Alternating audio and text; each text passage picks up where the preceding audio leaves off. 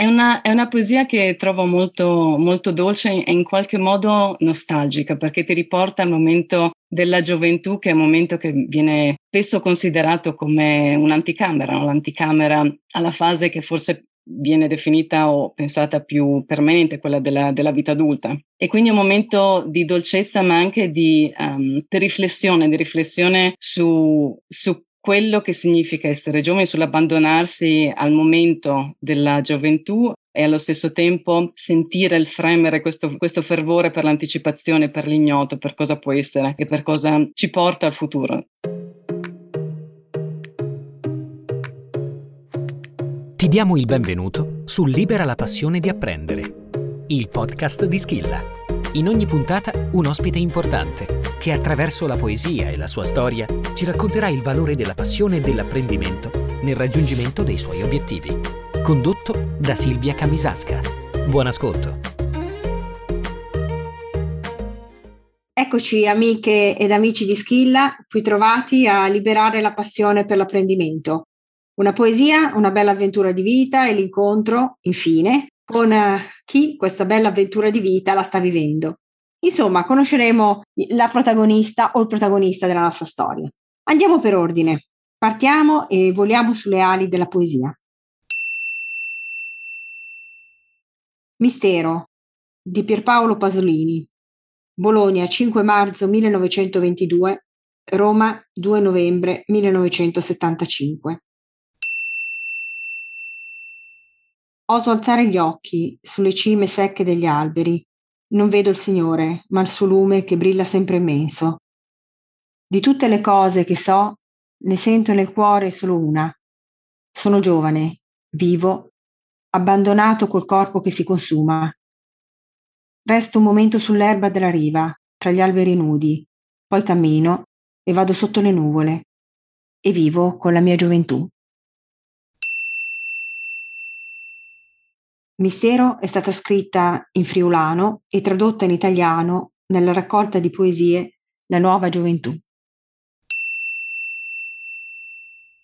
È con noi Silvia Pavoni, giornalista, è stata caporedattore economia di The Banker del gruppo del Financial Times, quotidiano per il quale occasionalmente scrive e per cui ha fondato una newsletter sulla sostenibilità, Sustainable Views appunto, con un autorevole gruppo di amici, autori che firmano gli editoriali del quotidiano. Nel 2019 a Silvia è stata conferita una honorary fellowship della City University of London a riconoscimento del suo reporting.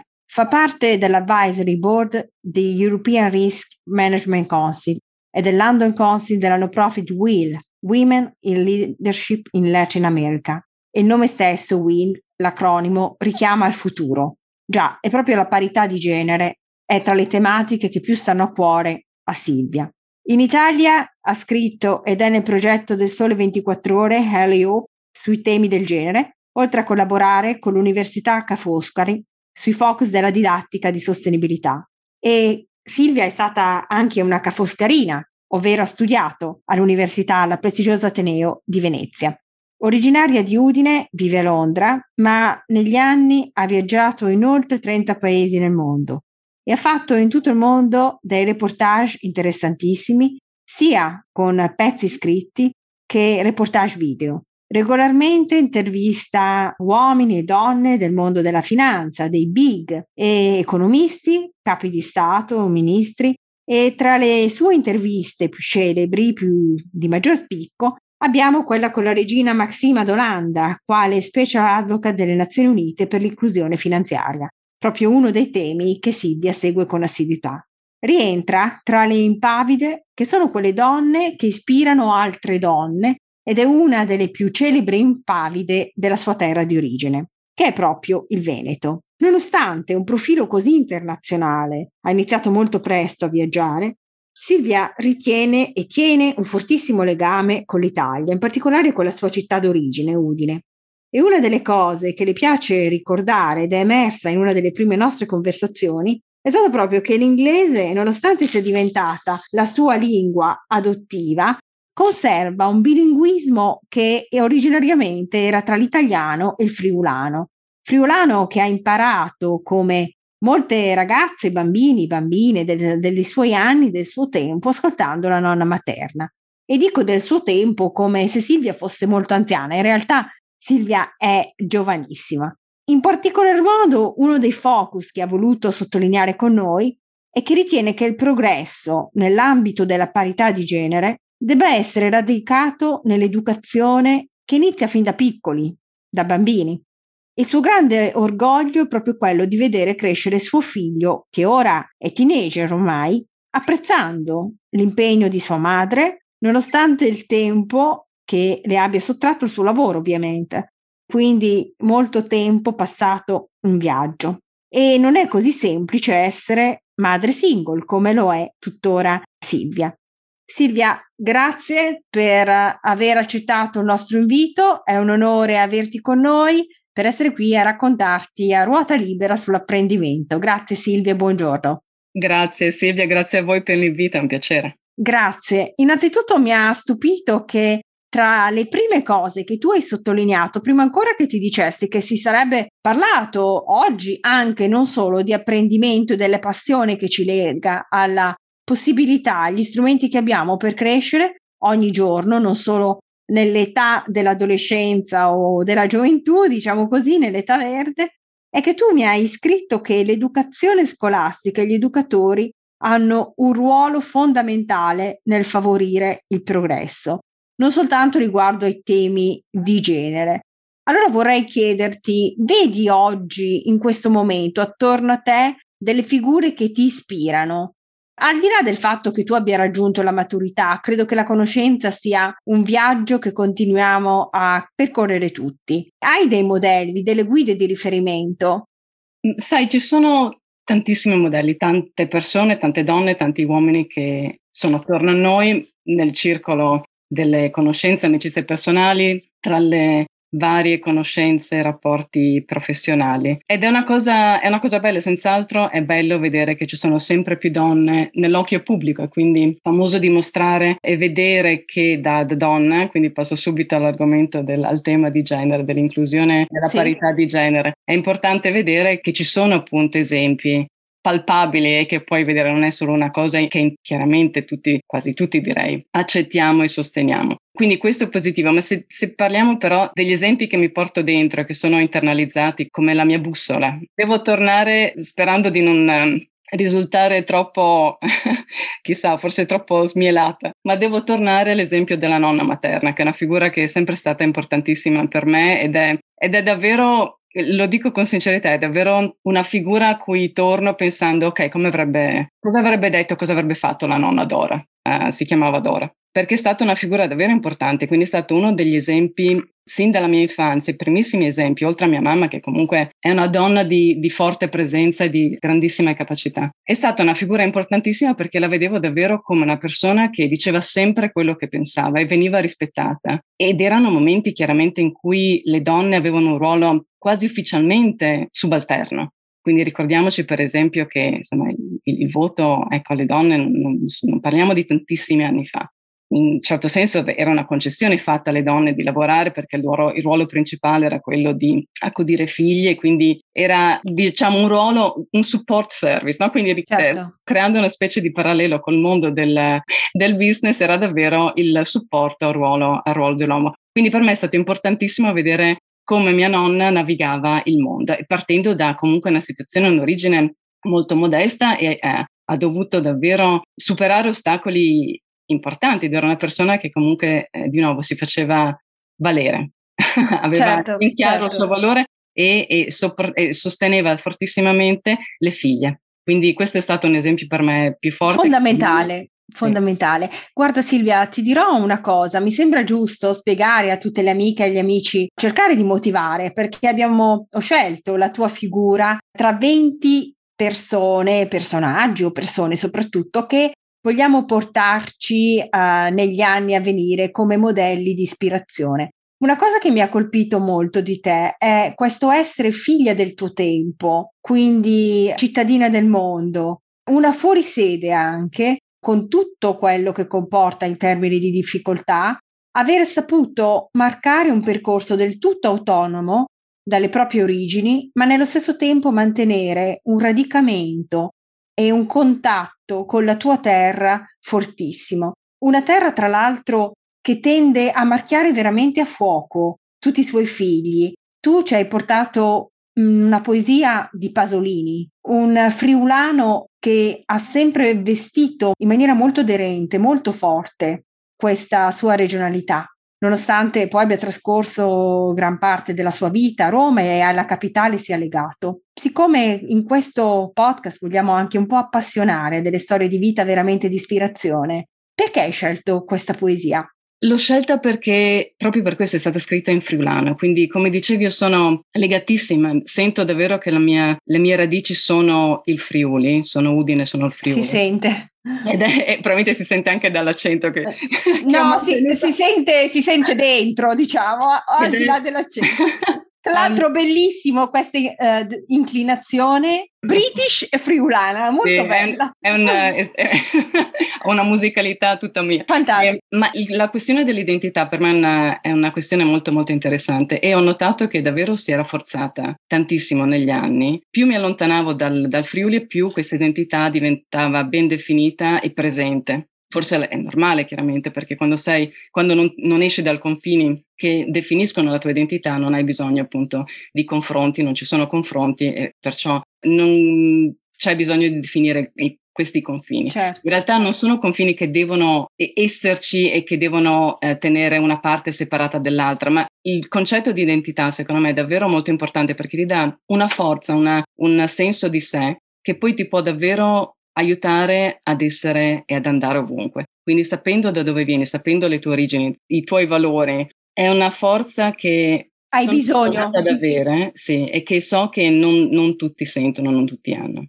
Certo. Silvia, la poesia affronta determinati temi, questa di Pasolini, mistero appunto. Sono temi a te vicino? Quanto li senti? È una, è una, poesia che trovo molto, molto dolce e in qualche modo nostalgica perché ti riporta al momento della gioventù che è un momento che viene spesso considerato come un'anticamera, no? l'anticamera alla fase che forse viene definita o pensata più permanente, quella della, della vita adulta. E quindi è un momento di dolcezza ma anche di, um, di riflessione, di riflessione su, su quello che significa essere giovani, sull'abbandonarsi al momento della gioventù e allo stesso tempo sentire il fremere, questo, questo, fervore per l'anticipazione, per l'ignoto, per cosa può essere e per cosa ci porta al futuro. Trovo che sia appunto una poesia molto nostalgica che semplicemente per il fatto anche solo che è stata scritta in friulano mi, fa, mi, mi riporta ai momenti più dolci della, della mia infanzia e mi sento... E probabilmente è stato così anche per Pierpaolo scriverla,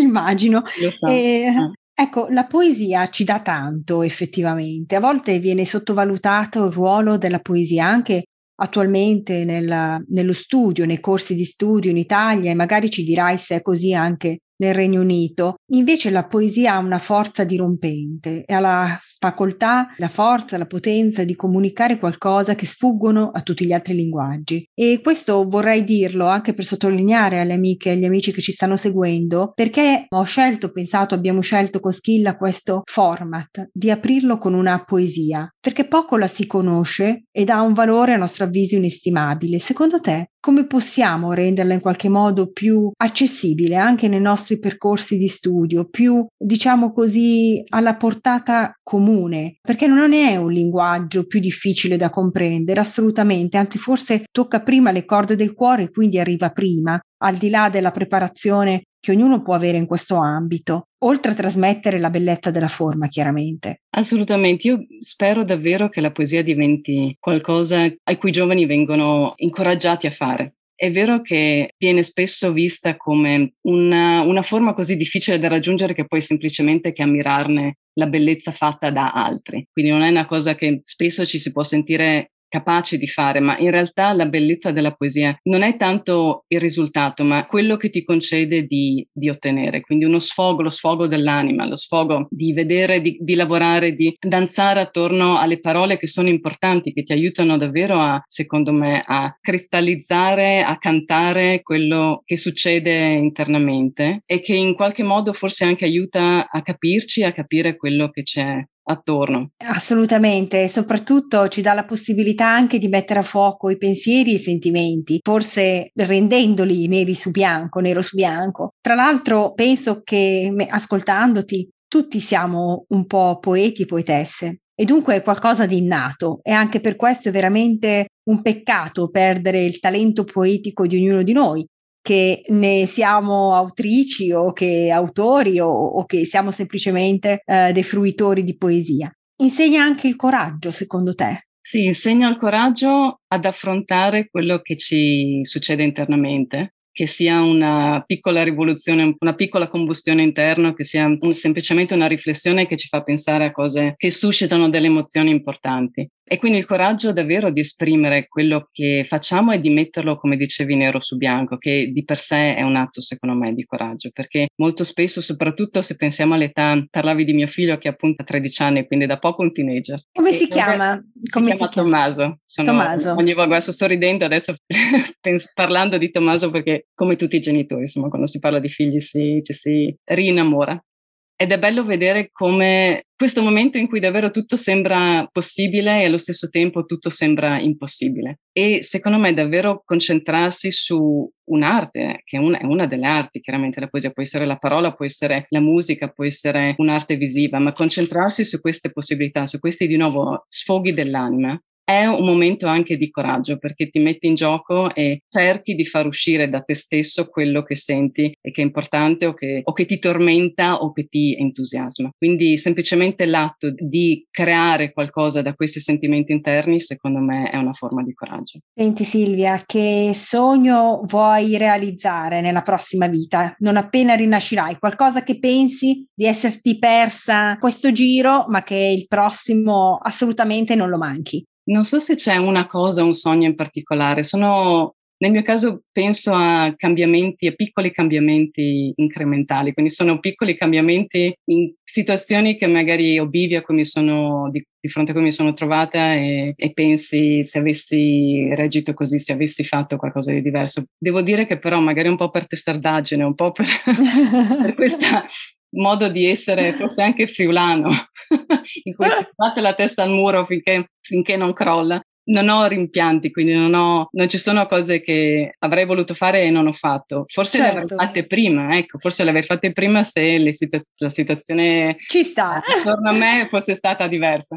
Beh, per fortuna mi hai definito giovane, ti ringrazio, ma ho 49 anni. Sei e... giovane, confermo, assolutamente grazie, sì, grazie. assolutamente. Anzi, ti ringrazio per la sportività con cui lo hai detto, anche io uh, ne ho quasi 46, ma non ho alcun problema a dirlo. Non trovo che l'età sia un tabù, ma sia bello poterne parlare con passione. Assolutamente. e, e, tra l'altro, e tra l'altro um, riflettevo su un commento che aveva fatto un, un'imprenditrice qui a Londra recentemente dicendo che per fortuna che vivere i 50 anni è molto più facile, molto più bello che vivere i 20 anni. Sono e d'accordo. Devo dire, e devo dire sì che mi ci, mi ci Fantastico, fantastico. Molte amiche e amici che ci stanno seguendo più giovani magari diranno non vedo l'ora di arrivare ai fatidici 50 anni. Senti, il tempo con te è veramente volato e non lo dico per modo di dire, è stata una musica sentirti parlare di poesia e non di poesia, di tua nonna Dora, di Tommaso, del tuo essere ragazza a Londra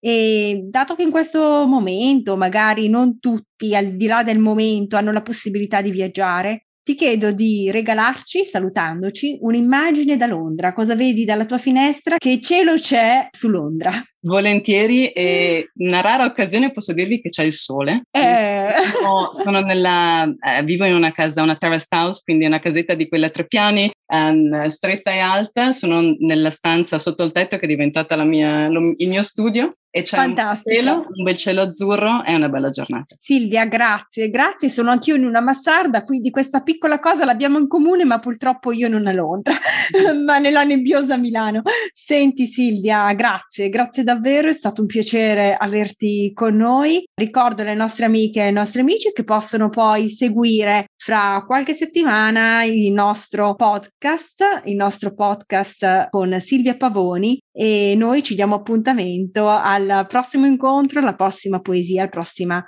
avventura di vita. Grazie buon pomeriggio. Grazie.